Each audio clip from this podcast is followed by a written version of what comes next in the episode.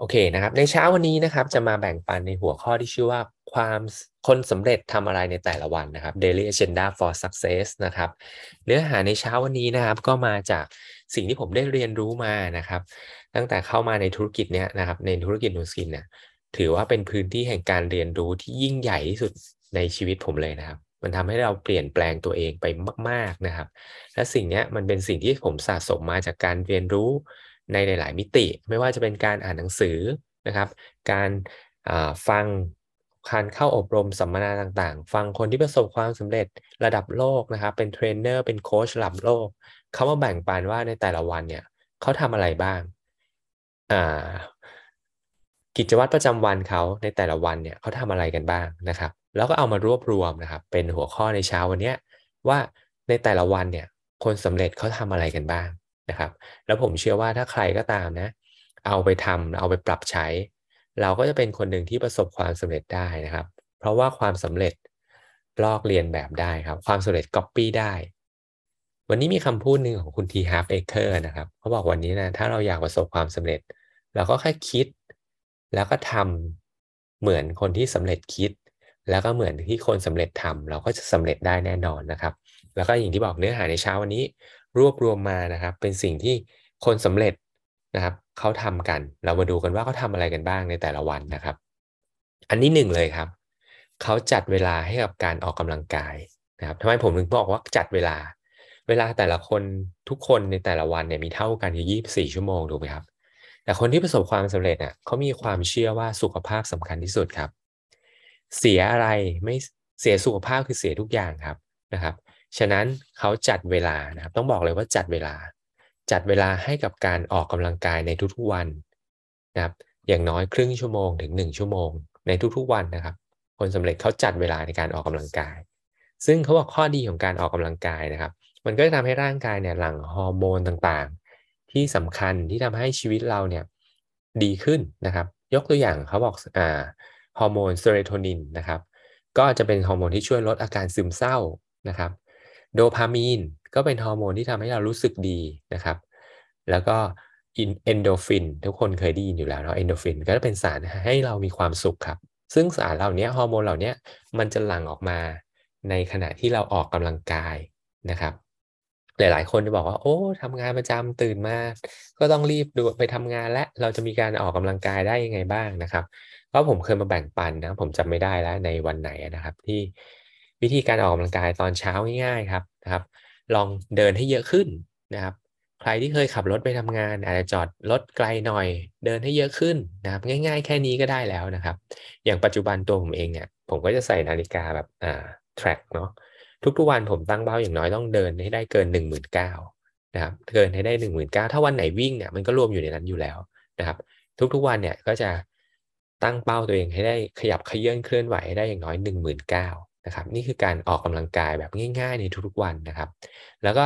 ผมเคยไปเข้าอบรมอันนึงของบริษัทนูสกินนี่แหละครับในเกี่ยวกับเรื่องของ g r n e t y นะครับเขาเชิญวิทยากรที่เป็นถ้าผมจำไม่ผิดเป็นโค้ชเป้งเนาะโค้ชเป้งเป็นโค้ชของทีมไนกี้รันนะครับเขาบอกการออกกำลังกายง่าย ๆ นะสำหรับทุกๆ คนเลยอะไม่ต้องทำอะไรมากนะครับ ยืนย่ำเท้าอยู่กับที่ก็ได้ อย่างเนี้ยตอนเนี้ยใครยังอยู่บ้านอยู่เนาะใครนอนฟังซูมอยู่ลองลุกขึ้นมายืนย่ำเท้าดูครับ ถ้าเราอยู่เฉยๆเนาะหรือนั่งฟังหรือนอนฟังก็แล้วแต่ ลุกขึ้นมายืนย่ำเท้าอยู่กับที่ แค่นี้ก็คือการออกกำลังกายที่ดีระดับหนึ่งแล้วนะครับ เพราะมันได้อ่าทำให้หัวใจปอดทำงานด้วยนะครับ ย่ำเท้าใครรู้สึกว่าไม่เหนื่อยนะครับ ผมท้าเลยลองดูได้นะ ลองยกการยกเข่าให้สูงกว่าพื้น ยิ่งสูงเท่าไหร่ยิ่งเหนื่อยมากเท่านั้นนะครับ และยกอย่างต่อเนื่องนะ เหนื่อยแน่นอน เหนื่อยแน่นอนนะโค้ชเป้งเขาแนะนำแค่นี้เอง แม้แต่เขายืนทำงานนะครับเขาเอาคอมพิวเตอร์ไปตั้งบนบนตู้เย็นอะเขาก็ยืนพิมพ์งานไปย่ำเท้าไปแบบเนี้ยนะครับเราอยู่ที่ว่าวันนี้เราจัดเวลาในการออกกำลังกายหรือเปล่า อีกอันนึงนะครับ ยืดเหยียดก็สำคัญเนาะการที่เราทำงานทุกวันนั่งยิ่งใครทำงานออฟฟิศนั่งทุกนั่งนั่งส่วนใหญ่จะนั่งอริยบทเราเนี่ยกล้ามเนื้อมันก็จะยึดอยู่ในท่าหนึ่งครับ ฉะนั้นการยืดเหยียดก็สำคัญ พยายามยืดเหยียดกล้ามเนื้อทุกๆวันด้วยนะครับ เพื่อให้กล้ามเนื้อเรายืดหยุ่น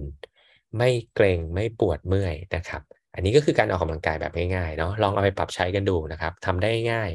ง่ายสุดยืนย่ำเท้าอยู่กับที่นะครับ ลองดูนะครับ อันที่สองครับคนสำเร็จทุกๆคนเขาจะ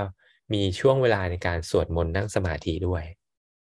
ไม่ใช่เฉพาะคนไทยหรือชาวพุทธนะครับ ฝรั่งก็ทำนะฝรั่งก็ทำอย่างคุณ Anthony Robbins เองนะครับ หลายๆ คนรู้จัก เป็นโค้ช motivation เบอร์หนึ่งของโลกตอนนี้นะครับ เขาก็ทำเขาฝึกสมาธินะครับเขาฝึกสมาธิ แล้วก็มีบทสวดอะไรของเราของเขาแล้วแต่ผมไม่แน่ใจนะครับ แต่ในทุกๆศาสนาก็มีให้สวดมนต์อยู่แล้วถูกไหมครับทุกๆศาสนาก็มีบทสวดอยู่แล้ว ทุกคนก็สามารถทำได้นะครับ ถ้าเราเป็นพุทธเนาะถ้าเราเป็นพุทธเราคงเคยได้ยินว่าศีลสมาธิปัญญาถูกไหมครับการรักษาศีลก็เป็นขั้นต้นเนาะ สมาธิเนี่ยมันเป็นขั้นกว่าอีกนะครับยิ่งแล้ววันนี้ถ้าเราฝึกสมาธิเนี่ยเราแบ่งจัดเวลาในการฝึกสมาธินะครับ มันจะทำให้เราเนี่ยมีเพิ่มจินตนาการและเพิ่มความคิดสร้างสรรค์ได้ มันเป็นการฝึกสมองของเรานะครับ เพิ่มพลังสมองในการเรียนรู้ทำให้เราเรียนรู้ได้ดีขึ้น จดจำอะไรได้ดีขึ้น ความคิดสร้างสรรค์เราดีขึ้นด้วยนะครับ หลายๆ คนคงเคยได้ยินเรื่องราวนี้นะครับอ่าดร อาจองค์ชุมสายนายุทธยาที่เป็นคนไทยที่คิดค้นระบบยานยานลงยานอวกาศที่ลงจอดบนดวงจันทร์นะครับนะครับ ผมเคยอ่านประวัติของท่านเนาะเขาก็มีเขาคิดโปรเจกต์ออกแบบไอ้วิธีการไอ้ออกแบบยานอวกาศจะทำขายังไงให้ลงจอดในดวงจันทร์ได้คิดยังไงก็คิดไม่ออกครับนะครับมาคิดออกตอนฝึกสมาธินี่แหละนะครับ นี่ก็เป็นเป็นส่วนหนึ่งเนาะในการที่ คนสำเร็จทุกๆคนนะครับ เขาก็จะจัดเวลาในการที่สวดมนต์นั่งสมาธิทุกๆวันด้วย เพราะเป็นการปรับโลกภายใน ปรับจูนโลกภายในของเรา ปรับสมองเรานั่นเองนะครับ ก็เอาไปปรับใช้กันดูเนาะนะครับอ่าอันนี้ก็สำคัญมากๆอีกอันหนึ่งครับ คนสำเร็จทุกๆคนนะครับ พัฒนาตัวเองทุกๆวัน สมัยก่อนพัฒนาตัวเองได้คืออ่านหนังสือเป็นหลักเนาะสมัยนี้ครับด้วยเทคโนโลยีต่างๆเนี่ยโอ้โหง่ายมากๆเลยอะ ดู YouTube ฟังคลิปอะไรต่างๆนะครับ ปัจจุบันเวลาผมออกกำลังกาย ผมก็จะฟังพวกนี้ไปด้วย ค่าเวลานะครับ คิดคิดมานะครับ วิ่งมาเนี่ยตั้งหลายปีเนาะวิ่งมาประมาณน่าจะไม่ต่ำกว่าหกเจ็ดปีอะสมัยก่อนวิ่งก็คือวิ่งจริงๆอะไม่ทำอะไรเลยอะรู้สึกเสียดายเวลาที่ทำเนาะกลับมาคิดถึงปัจจุบันเนี้ยหลังๆ เริ่มมาฟังพอดแคสต์ฟัง YouTube ฟังหนังสือเสียงไปด้วย รู้สึกเออมันมันใช้เวลาช่วงออกกำลังกายให้มีประโยชน์เพิ่มขึ้นไปอีกอะนะครับ ที่ผ่านมารู้สึกเสียดาย แต่ไม่เป็นไรเราก็มาเริ่มวันนี้นะครับ ทุกวันนี้ที่ผมออกกำลังกาย ผมก็จะฟังสิ่งเหล่านี้ไปด้วยนะครับ แล้วก็ล่าสุดเมื่อไม่กี่วันมานี้นะครับ ผมได้มีโอกาสไปเข้าอบรมสัมมนาหนึ่งนะครับ ของ BNI เนี่ยเขาเชิญวิทยากรท่านหนึ่งมา ชื่อคุณสุภจี ปัจจุบันเป็น CEO ของเครือดุสิตนะครับ เป็นผู้หญิงที่เก่งมากอะไม่เคยรู้จักเขามาก่อนนะ มารู้จักเขาที่งานนี้แหละครับ แล้วเขาก็แชร์ วิธีคิดวิธีการทำงานของเขาคือเก่งมากๆครับ แล้วเขาบอกวันในแต่ละวันเขาอะทุกวันนี้เขาก็ยังฟังหนังสือเสียงอยู่เลยเขาก็ยังฝึกสมาธิสวดมนต์อยู่เลยนะครับ ก็เขาฟังหนังสือเสียงด้วยแบบสปีดหนึ่งจุดห้าด้วยเออก็อันนี้ก็เป็นอีกไอเดียหนึ่งที่ได้เรียนรู้ มันก็ทำให้เราได้เรียนรู้เร็วขึ้นเนาะนะครับทำให้เหมือนฟังหนังสือจบเล่มหนึ่งใช้เวลาน้อยลงอะ่ะ ฟังสปีดหนึ่งจุดห้าอะไรเงี้ยนะครับ เราก็สามารถไปปรับใช้ได้ เนาะเพราะว่าเราสุดท้ายแล้วล่ะ เราคือค่าเฉลี่ย เราคุณภาพชีวิตของเราคือค่าเฉลี่ยของคนที่เราคบหาด้วย และคือค่าเฉลี่ยของหนังสือที่เราอ่านนะครับฉะนั้นเลือกเสพสื่อดีๆ เข้าไปในชีวิตนะครับ ในการพัฒนาตัวเองในทุกๆวัน คนสำเร็จทุกคนบนโลกใบนี้ยังพัฒนาตัวเองทุกๆวันอย่างต่อเนื่องนะครับ ก็จัดเวลาเนาะทุกอย่างต้องจัดเวลานะครับอันอีกอันนึงครับที่สำคัญมากๆคนที่ประสบความสำเร็จทุกๆคนนะครับ หนีไม่พ้นต้องทำงานหนักทำงานหนักอยู่แล้วนะครับทำในสิ่งที่เขาทำอยู่นะครับ ไม่มีใครเลยที่ประสบความสำเร็จได้ โดยไม่ลงมือทำอย่างหนักหน่วง ในนูสกินก็เช่นเดียวกันครับ ในนูสกินก็เช่นเดียวกัน ถามว่าวันนี้คนที่ประสบความสำเร็จอะเขาทำงานหนักไหมหนักอยู่แล้วนะครับ แล้วข้อดีของการที่เราอยู่ในธุรกิจนี้นะ ข้อดีคืออะไรลุงครับ มีพี่เลี้ยงมีโค้ช เราแค่ทำตามสิ่งที่เขาแนะนำอะ เราแค่ทำตามสิ่งที่เขาบอกอะนะครับ คนที่สำเร็จมากกว่าเราตอนนี้นะครับ ในนูสกินนะผมบอกเลย เพราะเขาทำมานานกว่าเรา เพราะเขาทำมากกว่าเราครับทำงานหนักก็คือจำนวนเคสที่เขาออกไปเจอนะครับ เยอะกว่าก็คือหนักกว่าถูกไหมเยอะกว่าก็คือหนักกว่า ซึ่งจำนวนเคสเนี่ย มันจะแปรผันนะครับ ต่อระยะเวลาด้วย ยิ่งเราอยู่ในธุรกิจนี้นานขึ้น จำนวนเคสมันก็จะเยอะขึ้น มันก็คือเทียบได้ระดับหนึ่งของการทำงานหนักขึ้น แต่ที่สำคัญมันคืออยู่ที่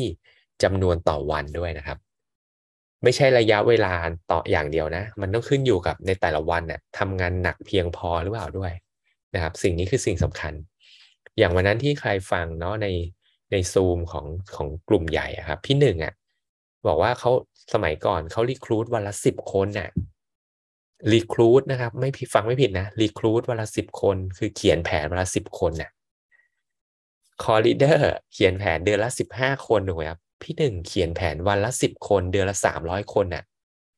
ไม่แปลกใจทำไมเขาสำเร็จขนาดนี้ถูกไหมครับนั่นแหละคือคนสำเร็จทุกคนทำงานหนัก ความสำเร็จไม่มีทางลัดนะครับ คนสำเร็จทำงานหนักครับ แต่ถามว่าทำงานหนักอย่างถูกต้อง อย่างใช้เครื่องมือที่ถูกต้องหรือเปล่านะครับ อันนี้คือสิ่งสำคัญ เนาะคนที่สำเร็จทุกๆวันเขาใช้เวลาอย่างมีคุณค่าด้วยนะครับ ไม่ใช้เวลาอย่างสูญเปล่านะครับ ไม่ใช้เวลาอย่างสูญเปล่า หลายคนหลาย ๆ คนคงเคยได้ยินคำนี้ครับ no GV in TV นะครับ ไปถามพวกพี่หนึ่งคุณออกรายได้ไม่ดูทีวีกันแล้วนะปัจจุบันน่ะนะครับ ไม่ดูทีวีกันแล้วนะครับ การดูทีวีเนี่ยนะครับ ถามว่าดูได้ไหมดูได้นะ แต่เลือกดูครับ ถ้าจะดูจริงๆนะ ก็เลือกดู รายการสัมภาษณ์คนสำเร็จอะไรแบบอย่างเงี้ย อันนี้ยังมีประโยชน์นะครับ แต่ถ้าดูละครละครอะไรเงี้ย คนสำเร็จเขาไม่ทำกันอยู่แล้วนะครับ อย่างคุณเนตันริกส์เองนะครับ ที่เป็นอัพไลน์ของพวกเราทุกคนนะครับเขาบอกว่าเขาดูข่าวอ่าเขาดูเขาดูทีวี แค่เรื่องเดียวพยากรณ์อากาศ สมัยก่อนเนาะสมัยนี้มันมีแบบพัฒนาไปเยอะแล้วนะทีวีสมัยก่อนมันก็มีข่าวถูกไหมครับข่าวเขาบอกเขาดูอย่างเดียวคือ พยากรณ์อากาศ เพราะพยากรณ์อากาศคือมันเป็นการอมองไปข้างหน้า ในขณะที่ข่าวทั่วไปมันคือเรื่องลบๆทั้งนั้นเลยนะครับ แล้วก็อีกอันหนึ่งนะครับ ที่ฝากไว้เลยนะ คุณเนตันริสอัพไลน์ของพวกเราแหละ เขาบอกว่าอย่างนี้ครับ ทุกครั้งที่เขาจะทำอะไรก็แล้วแต่ เขาจะถามตัวเองเสมอว่า สิ่งที่เขากำลังจะทำอยู่เนี่ย มันจะช่วยให้เขาได้เป้าหมายหรือสำเร็จในชีวิตหรือเปล่า ถ้าไม่ใช่เขาไม่ทำเลยนะครับ นี่คือการใช้เวลาอย่างคุ้มค่านะครับ ก็ลองไปปรับใช้กันดูเนาะทุกครั้งที่เราจะทำอะไรอะเราจะทำนู่นทำนี่อะไรก็แล้ว แต่ลองถามตัวเองว่าสิ่งที่เรากำลังทำอยู่เนี่ยช่วยให้เราเข้าใกล้เป้าหมายในชีวิตของเราหรือเปล่านะครับ มันเป็นการใช้เวลาอย่างคุ้มค่าในทุกๆนาทีได้เลยนะครับ แล้วก็อีกอันหนึ่งครับ การใช้โทรศัพท์ คนที่ประสบความสำเร็จทุกๆคนนะครับ ตื่นมาไม่จับโทรศัพท์แน่นอน ตื่นมาไม่จับโทรศัพท์แน่นอนนะครับ ผมก็พยายามทำอยู่เนาะทุกวันนี้ก็ยังตื่นมาก็ยังจับโทรศัพท์อยู่ ก็ยังพยายามทำอยู่ อย่างที่บอกว่าความสำเร็จลอกเรียนแบบได้ครับ เราแค่ทำให้ให้เหมือนชีวิตอ่าเราแค่คิดแล้วก็ทำเหมือนคนที่สำเร็จคิดแล้วก็ทำเราก็จะสามารถประสบความสำเร็จได้เช่นเดียวกัน โทรศัพท์เนี่ยนะครับเหมือนดาบสองคมเนาะถ้าใช้ให้มีประโยชน์ที่บอกอะเลือกดูคลิปที่มีประโยชน์ฟังหนังสือเสียงพอดแคสต์แชทคุยลูกค้า โทรหาลูกค้านี่คือประโยชน์ของโทรศัพท์ครับ แต่ในทางที่บอกมันมีสองด้านเสมอเนาะกับใครใช้โทรศัพท์ถ่าย Facebook นะครับดูคลิป TikTok ดูไปเรื่อยๆอะไรเงี้ยนี่คือใช้เวลาไม่คุ้มค่าแหละนะครับเป็นการใช้โทรศัพท์ที่ไม่มีประสิทธิภาพนะครับ ก็ลองไปปรับใช้กันดูนะผมเชื่อว่าคนสำเร็จไม่ไม่ได้ติดโทรศัพท์ ในแง่ติดโซเชียลแบบใช้เวลาไปแบบนั้นนะครับ แต่เขาใช้โทรศัพท์ในการที่เป็นเครื่องมือในการสร้างธุรกิจ ในการที่จะช่วยทำให้เขาเนี่ยสร้างผลลัพธ์ในชีวิตแล้วก็ได้เข้าใกล้เป้าหมายเขาได้ดีขึ้นได้เร็วขึ้นนะครับอะแล้วคนสำเร็จทำอะไรอีกในแต่ละวันนะครับเขาจะมีการทบทวนเนาะในแต่ละวันนะก่อนนอนเขาจะมานั่งทบทวนดูว่าในวันเนี้ยนะครับ เราทำอะไรมาบ้าง ถ้าในธุรกิจนี้นะครับ CAPP นะครับ หลาย ๆ คนคงเคยได้ยิน ถ้าคนใหม่ๆอาจจะไม่เคยได้ยินก็ได้เนาะ CAPP มันคือการลงประวัติ การทำงานรายวันของเราครับ ว่าวันนี้เราทำงานนูสกินเนี่ยเราก็มารีวิวตัวเองนั่นแหละนะเหมือนการรีวิวตัวเอง CAPP เก็บข้อมูล ทุกธุรกิจต้องมีการเก็บข้อมูลอย่างนี้อยู่แล้วนะครับ ทุกธุรกิจ ก็คือมันเป็นเขาเรียกคล้ายๆ sales report เนาะ sales report ออกไปหาลูกค้ากี่คนล่ะ เดือนนี้ ได้มีการไปนำเสนอลูกค้ามากี่รายแล้ว ปิดการขายได้กี่รายแล้ว นั่นคือ sales report ถูกไหมครับ ใน Nu Skin ก็ทำเช่นเดียวกันก็คือ CAPP หรือว่า Cap Sheet นั่นแหละ แล้วก็ต้องมีการมารีวิวในแต่ละวันเนาะว่าวันนี้เราทำอะไรไปบ้าง มีการประเมินตัวเองครับ ถามตัวเอง เขาบอกการประเมินตัวเองการพัฒนาตัวเองที่ดีที่สุดอันหนึ่งคือการตั้งคำถามกับตัวเองเนาะเราก็ลองมาตั้งคำถามกับตัวเองในทุกๆวันครับ วันนี้เราทำอะไรได้ดีบ้าง อะไรเวิร์กบ้าง เราจะทำอะไรได้ดีขึ้นบ้างเนาะหรือสิ่งสำคัญไม่แพ้กันนะครับ เราควรจะหยุดทำอะไรบ้าง เราควรจะทำอะไรให้ดีขึ้น และ